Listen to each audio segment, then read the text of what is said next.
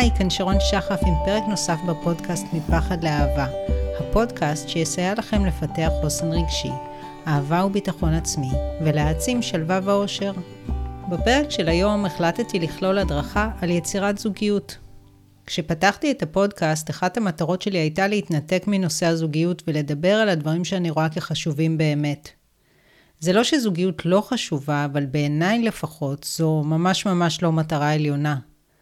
מה גם שמה שהבנתי במשך השנים זה שאם מישהו לא במצב טוב מלכתחילה, הסיכוי שזוגיות תהפוך אותו למאושר הוא כמעט שאינו קיים. אולי לפרק זמן קצר. ובכל זאת, ההדרכה של היום שנקראת איך תגרמי לו להתאהב בך, היא אחד התכנים האהובים עליי בין תכני הזוגיות שיצרתי במשך השנים. היא כוללת שבעה עקרונות שיעזרו לך, או לך כמובן, התכנים רלוונטיים גם לגברים, למרות שאני מדברת בלשון נקבה, ליצור מפנה בכל הנושא הזה של חיפוש זוגיות ובניית הבסיס לקשר איתן. אז בואו נקפוץ למים ונראה במה מדובר. אז קודם כל, לפני שאנחנו מתחילים, צריך לשאול ככה על מה בכלל אנחנו מדברים. ואני רוצה רגע להבחין בין המושג התאהבות למושג אהבה. התאהבות זה בעצם משהו שקורה ממש ברגעים ספורים, בשניות. זה משהו שבעצם אה, קשור לשלב של החיזור, משיכה של שני אנשים זה לזה. אבל בעידן המודרני הרבה פעמים אנחנו מחפשים בתוך ההתאהבות למלא צורך, כי אנחנו כולנו גדלים עם איזשהו חוסר. הצורך שמישהו ככה יישא אלינו עיניים ויגרום לנו להרגיש סוף סוף שלמים. ולכן הרבה פעמים התאהבות, שהיא דבר מאוד יפה ומרגש, הופכת מהר מאוד למקור לעלבון, לכאב, לזעם, ומגבירה תחושת חוסר ערך. אהבה אמיתית, לעומת זאת, לא מוגבלת רק ליחסים רומנטיים. במהות שלה היא סימטרית, זאת אומרת, בניגוד להתאהבות, שיכול להיות שצד אחד נורא מאוהב בשני, וזה לא הדדי, באהבה אם אני אוהבת מישהו, אני תמיד יכולה לדעת שהוא גם אוהב אותי, כשאנחנו מדברים על אהבה אמיתית. עכשיו, ניתן בהחלט להתאהב במישהו ולא לאהוב אותו.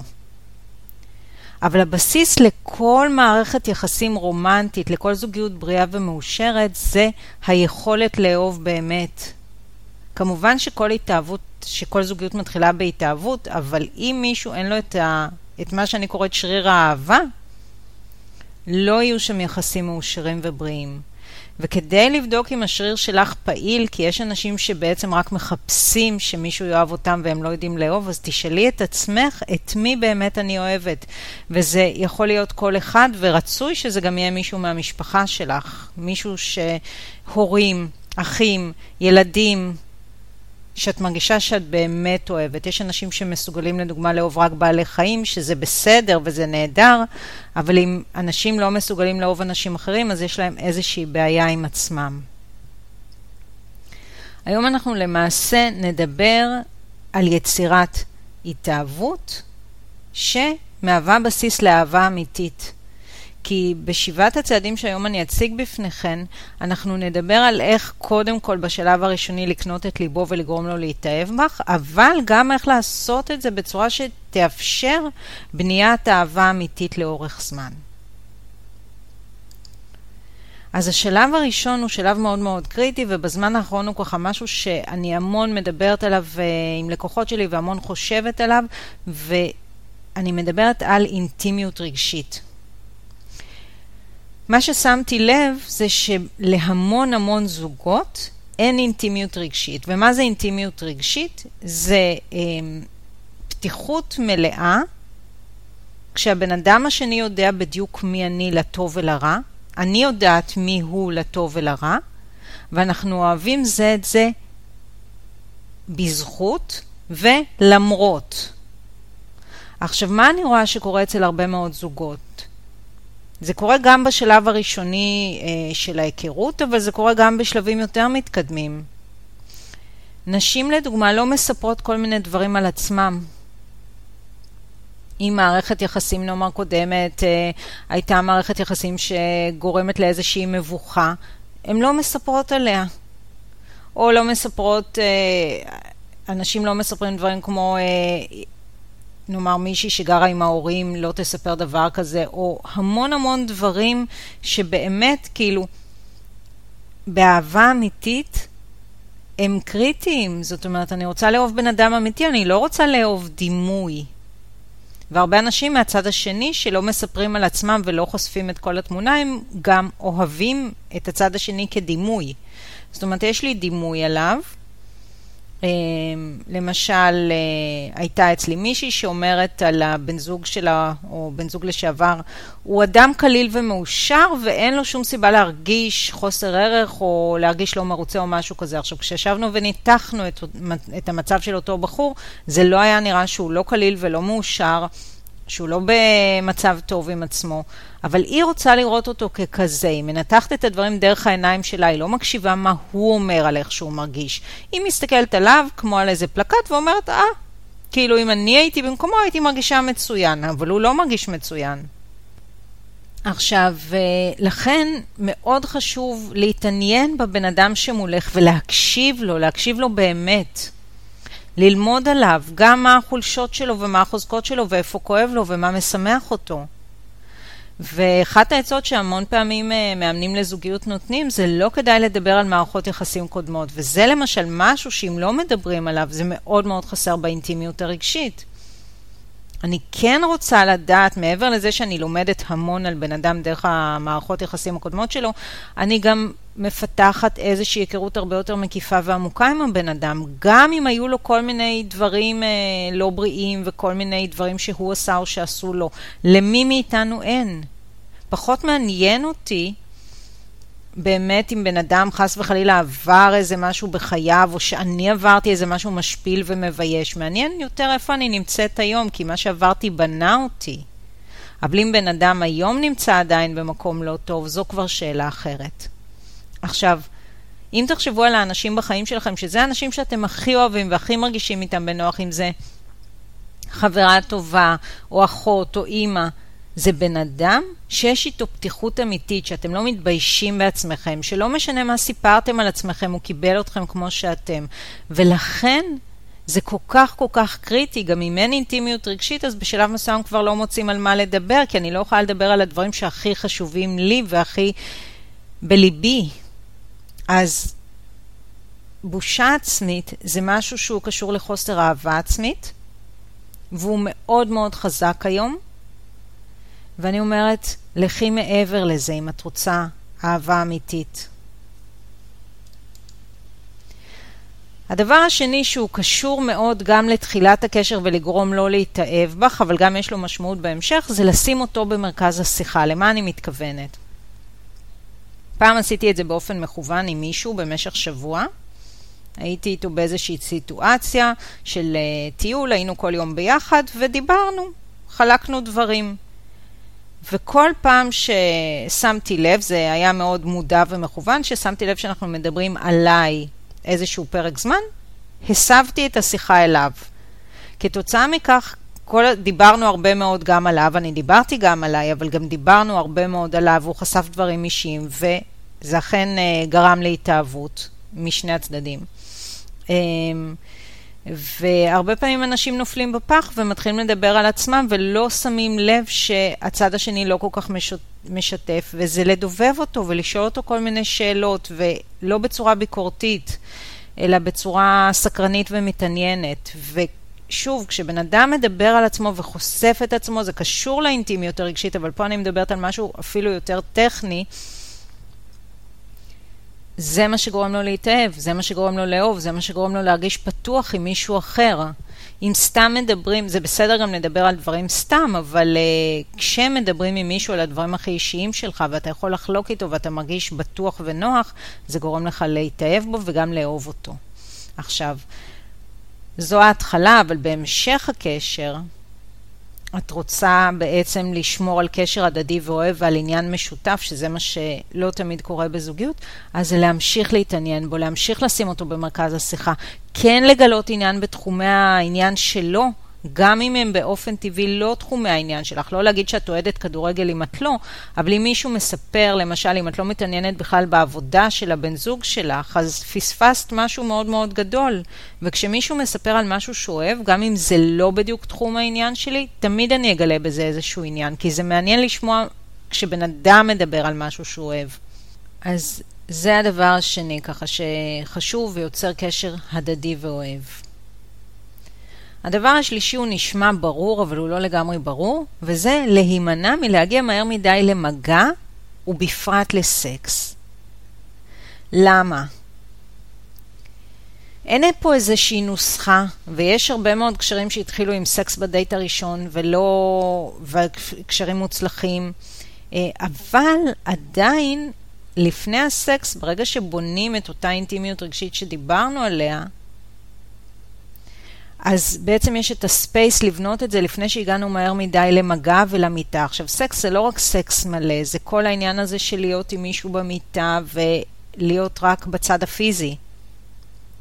אני לא אומרת לשחק איזה שהם משחקים מרחיקי לכת, אבל הרבה פעמים נשים באות ממקום של נורא תסכול וצורך, ומה שהן מחפשות זה פורקן לרגע, ולא מעניין אותם בכלל העניין הזה שהם לא בנו אצלו את הציפייה, ולא בנו מספיק אינטימיות רגשית, ולא גרמו לו להרגיש שהוא מספיק צריך להתאמץ עבורן. וכשאני לא אומרת נשים באותה מידה כמו גברים, לפעמים פשוט רוצות סקס. זה לא נכון שרק גברים רוצים. אבל אם את רואה מישהו כפוטנציאל לטווח ארוך, כדאי לך לבנות איזשהו פרק זמן. אני לא יכולה להגיד מה הפרק זמן המדויק, כי זה תלוי כמה פעמים אתם נפגשים בפרק זמן הזה. אבל כן לבנות איזשהו פרק זמן שנבנה ביניכם משהו שמתחיל להיות יותר יציב, ורק אחר כך. לא נשיקה או משהו כזה, אבל כן לישון ביחד או להיות ביחד, סקס חלקי, סקס מלא.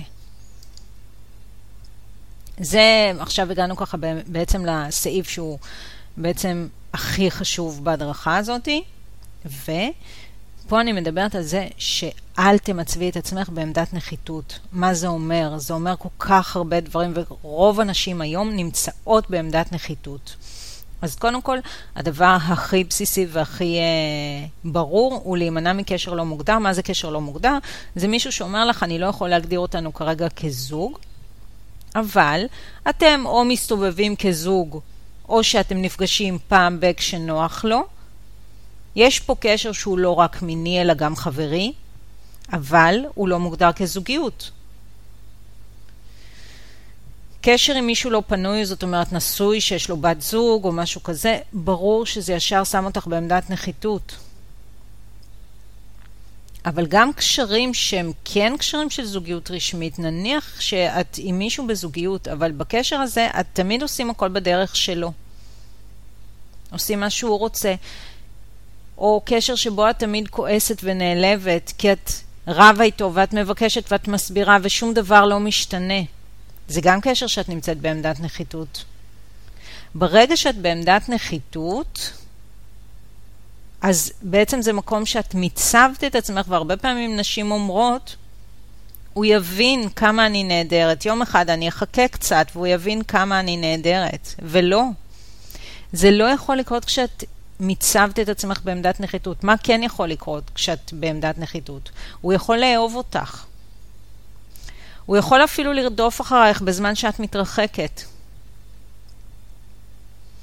הוא יכול לחשוב שאת החברה הכי טובה בעולם, שאת מושכת ושאת כן נהדרת, אבל הוא לא יכול לשים אותך על כס, לשים אותך למעלה, וזה מה שגבר צריך כדי לעשות את הצעד, כדי לעשות את המאמץ המיוחד בשביל מישהי. אז מישהי ששמה את עצמה בעמדת נחיתות, האם יש לה דרך לעבור למקום הראשון? כן, זה דרך בעייתית. זאת אומרת, היא לא בעייתית, אבל היא לא תמיד פשוטה, להגיד לו, זהו, אני לא כאן יותר. אתה רוצה אותי? אתה תצטרך עכשיו להתאמץ בשבילי, להיות הבן זוג שלי, אבל אם את תישארי שם ותחכי, הוא לא יתעורר יום אחד ויבין כמה את נהדרת ושהוא לא יכול בלעדייך, זה פשוט לא עומד לקרות.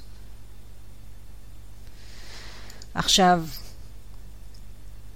נמשיך קצת את הנושא הזה ונבין רגע למה למשל את תמיד מוצאת את עצמך בעמדת נחיתות. ו- ואני רוצה ככה להקריא איזושהי ציטטה מספר שאני מאוד אוהבת, טלפתיה עובדת ללא הרף. אם את ממשיכה לצפות מאדם אחר להתנהג בצורה מסוימת, הרי שאת שולחת לו ללא הרף רמזים אמורים לו להתנהג כך. זה ציטטה מתוך ספר שנקרא החומר של סט, שתוקשר על ידי סופרת בשם ג'יין רוברטס, ובעצם ככה מה שמדובר פה זה על זה שלפעמים נשים אומרות, אז אולי עשיתי ככה ואולי עשיתי אחרת, וזה הרבה פעמים לא משנה מה את עושה. כי עוד לפני שאת עושה, בתוכך, את כבר בעמדת ביטול, ביטול עצמי. את כבר בעמדה שאם אני אתלהב מספיק ממישהו, אני אוותר על הסטנדרט שלי. ואת שולחת את המסר הזה לבן אדם עוד לפני שעשית משהו, את יכולה להגיד, אבל אני כן כיבדתי את עצמי ואני כן עשיתי ככה, אבל ברגע שה-state of mind שלך, שאם הוא ילחץ מספיק או יהיה חמוד מספיק, את תתכופפי ותוותרי על מה שחשוב לך, זה מה שאת משדרת לו. ואז יקרה נאמר שאת תמשכי פעם אחר פעם גברים לא פנויים לחיים שלך, או גברים שלא מכבדים אותך, או גברים נשואים, כי זה מה שאת משדרת, ואת צריכה קודם כל לבדוק עם עצמך איפה את נמצאת עם עצמך. וזה משהו שהוא מאוד מאוד קריטי, כי אני הבנתי אותו ככה לאחרונה, עד כמה חזק זה משפיע בכלל על איזה בן אדם אנחנו מושכים לחיים. ברגע שמשכתי בן אדם מסוים, זה כבר הרבה יותר קשה אה, להתנהל איתו בצורה כזו או אחרת. עכשיו, אם את רוצה להתחיל לראות מה את משדרת, אז אני ככה רוצה להציע לך איזשהי תרגיל קטן, זה קודם כל לראות מה קורה ומה חוזר ונשנה בחייך.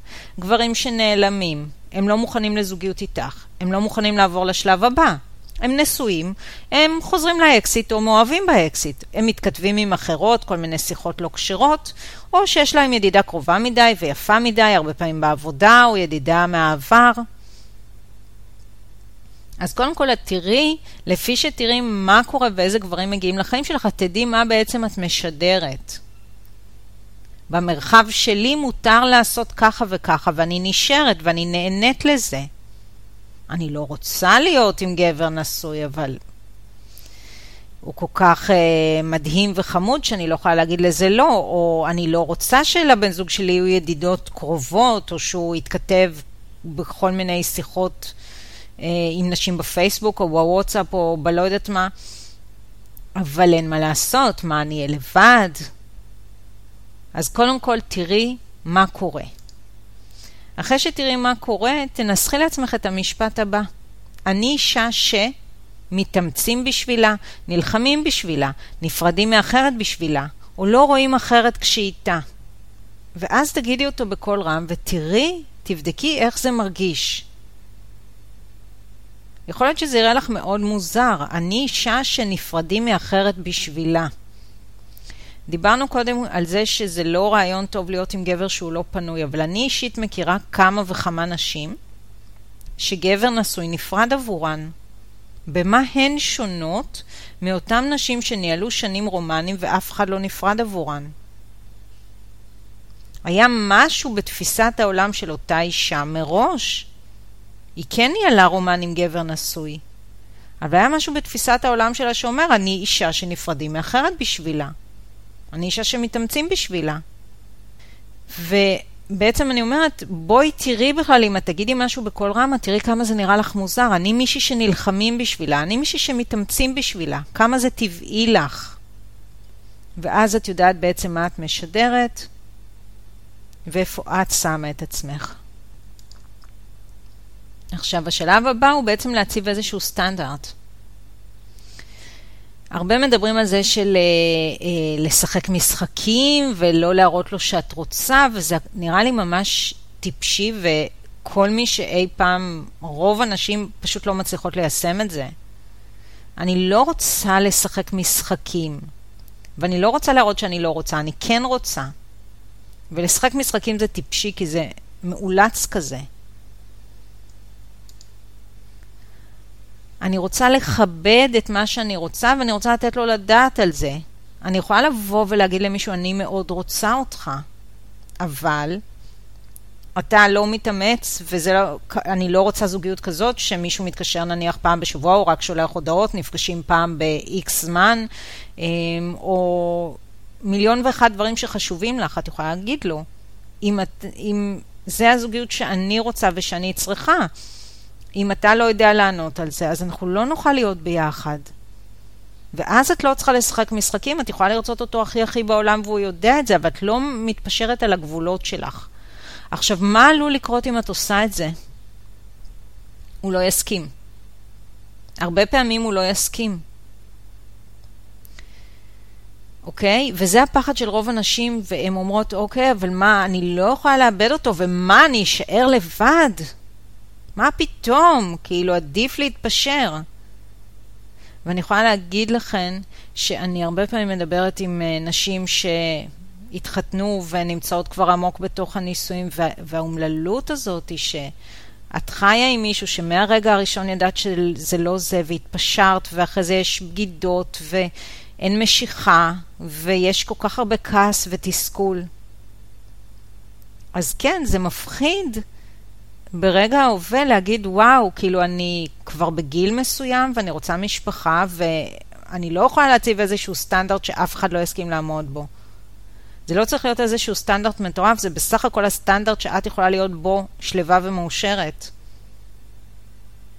אז האם את מוכנה בשביל נישואים לחיות חיים ש- שלמים של אומללות ומגיעות אליי נשים ואומרות אני אפילו לא נהנית מהילדים שלי כי הם באיזה אטרף על איזה רומן שיש להם או לא יודעת מה. אז כן, אז כדי להציב סטנדרט, את צריכה להיות מוכנה שהוא לא יסכים.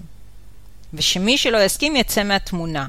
ואז הרבה יותר מהר, כי את הסטנדרט הזה את משדרת, כמו שאמרנו, טלפתיה עובדת ללא הרף. את משדרת את הסטנדרט הזה לעצמך, זאת אומרת, את ממצבת את עצמך בצורה מסוימת, את משדרת אותו ליקום, את משדרת אותו לגברים מסוימים, ואז את תראי שגברים אחרים מתחילים להגיע לחיים שלך. ואז הרבה יותר מהר תגיעי למה שאת רוצה. עכשיו, דבר שהוא מאוד מאוד חשוב, הוא כביכול טריוויאלי, אבל הרבה פעמים נשים מתעלמות ממנו, זה שמרי על עולם משלך שלא קשור אליו. שמרי על דברים שאת נהנית מהם, אפילו אם תצטרכי לעשות את זה בשלב מסוים בכוח. זאת אומרת, כל מה שאת רוצה זה להיות איתו ולהיות זמינה עבורו 24/7, תצאי עם חברות, תרוצי, תעשי ספורט, תטיילי. את לא צריכה, שוב, אם חזרנו לעניין של המשחקים, את לא צריכה להגיד לו, אני טוב, אז יש לי כבר תוכניות, או פה או שם, אלא באמת לשמור על הדברים שאהבת לעשות גם כשהיית בלעדיו. ואם אף פעם לא היית מסוגלת ליהנות מעצמך או ליהנות מכל מיני פעילויות אחרות, אז תמצאי דברים כאלה. זה לא אומר שאת צריכה להיות לבד, זה בסדר גם אם תבלי עם חברות. אמ, אבל ברגע שהוא העולם שלך, את מתחילה לאבד את הכוח שלך והופכת להיות תלויה בו, ואז אנחנו עוברים למקום של התלות. ואז את תמיד תהיי חסרת שביעות רצון, ואת גם מאבדת את הכוח מולו. עכשיו, הדבר הראשון שהוא כביכול הכי הכי טריוויאלי והוא מאוד מאוד חשוב, זה לאהוב את עצמך. ואני אומרת פה, תבני בסיס חזק של אהבה עצמית ויציבות רגשית. ומה זה אומר? המון המון בהקשר של זוגיות מדברים על הנושא של ביטחון עצמי. עכשיו, ביטחון עצמי זה משהו שהוא יותר חיצוני כזה, זאת אומרת, נניח יש לי ביטחון עצמי בלדבר מול קהל, אוקיי? אני בטוחה בעצמי שאני יודעת לעמוד מול קהל ולדבר ולסחוף את הקהל. או שיש לי חוסר ביטחון בזה, או שיש לי ביטחון בזה שאני מאוד חברותית, או לא. אה, או שיש לי ביטחון שאני מאוד מוכשרת בעבודה, זאת אומרת, ביטחון עצמי זה ביטחון ביכולות שלנו או באיזה שהם כישורים, דברים שאנחנו חזקים בהם. אני מדברת על ערך עצמי ועל אהבה עצמית. עכשיו, אין שום קשר בין אהבה עצמית לזוגיות. שום קשר. 99.9% של האנשים שנמצאים בזוגיות לא אוהבים את עצמם ולא מרגישים בעלי ערך. אבל יש קשר הדוק בין אהבה עצמית, הערכה עצמית ויציבות רגשית לזוגיות בריאה ומאושרת. לא רק קשר הדוק, אלא שזה הכרחי. ולכן, אם, אם את יודעת מי את, לפני שנכנסת לזוגיות, שזה דבר מאוד מטלטל, את אוהבת את עצמך, את מעריכה את עצמך. יש לך בסיס, משענת פנימית של יציבות רגשית. זה מה שיעזור גם לזה שהוא יתאהב בך ויאהב אותך ולזוגיות בריאה, וגם לזה שאת תרגישי טוב ותהיי מאושרת. עכשיו, איך עושים את זה? הרבה מאוד מהדברים שדיברנו עד עכשיו זה דברים שמבססים את תחושת האהבה עצמית. כי כשאני למשל לא מוכנה למצב את עצמי במקום השני, ואני שמה את עצמי במקום הראשון, אני מביעה אהבה לעצמי. כשאני לא מתביישת בעצמי ואני מוכנה לספר על כל הדברים שאי פעם קרו לי, ועל החסרונות שלי, זה אומר שאני אוהבת את עצמי ומקבלת את עצמי. אז הרבה מהדברים שדיברנו עליהם זה דברים שקשורים לאהבה עצמית. יש עוד דברים שקשורים לאהבה עצמית וליציבות רגשית שאנחנו לא נוכל להיכנס אליהם היום, אמ, אבל זה באמת קריטי מאוד מאוד מאוד, ומי שאין לה את זה, היא תאבד את עצמה או בקשר, או שהיא תאבד את עצמה בהורות. היא תאבד את עצמה. ושמתי פה את התמונה של הבחורה האומללה הזאת שיושבת עם היד על המצח, ורק כשהוא מתקשר פתאום או שולח הודעה, אז היא שמחה, כי רוב הזמן היא פשוט אומללה. וזה מתכון לאסון. אם את מסוגלת להיות שמחה ומאושרת רק ברגע שהוא בסביבתך ורק ברגע שהוא נותן לך את החיזוק החיובי, איבדת את עצמך. ואם זה קרה, את צריכה לעשות הכל, לא משנה מה, אם זה ללכת לטיפול, לפעמים אני אומרת למישהי, זאת אומרת, ברור שבסופו של דבר אה, הרבה פעמים צריך לעשות איזה, לקבל איזושהי עזרה, אבל לפעמים אני אומרת למישהי, במקום לעשות משהו, לכי, צאי עכשיו לאיזה ריצה מטורפת, תעשי משהו, תעשי איזושהי סדנה, תעשי משהו שיוציא אותך מהאומללות הזאת, מהתלות הזאת בו. ולפעמים זה פשוט לבנות את הדברים מהיסוד באיזשהו תהליך שהוא יותר עמוק. אז הגענו לסיום, ורגע לפני שניפרד, אני רוצה להזכיר שהפודקאסט כולל שפע של תכנים להעצמת האהבה והביטחון העצמי וליצירת חוסן רגשי, שלווה ואושר, שמהווים בעצם המשך ישיר לפרק הזה. כמו תמיד, אני מקווה שנהניתם והפקתם ערך מהפרק, ואם כן, אתם כמובן מוזמנים לשתף אותו עם אנשים נוספים שיוכלו ליהנות ממנו גם הם. אתם מוזמנים לעקוב אחר הפודקאסט, לדרג אותו, וגם ליצור איתי קשר ולספר לי מה לקחתם מהפרק ומה עוד הייתם רוצים לשמוע בתוכנית. כדאי גם להציץ בהערות של הפרק, אני משאירה שם כישורים להעמקה ופרטים ליצירת קשר איתי, אז שיהיה המשך יום מקסים ולהתראות בפרקים הבאים.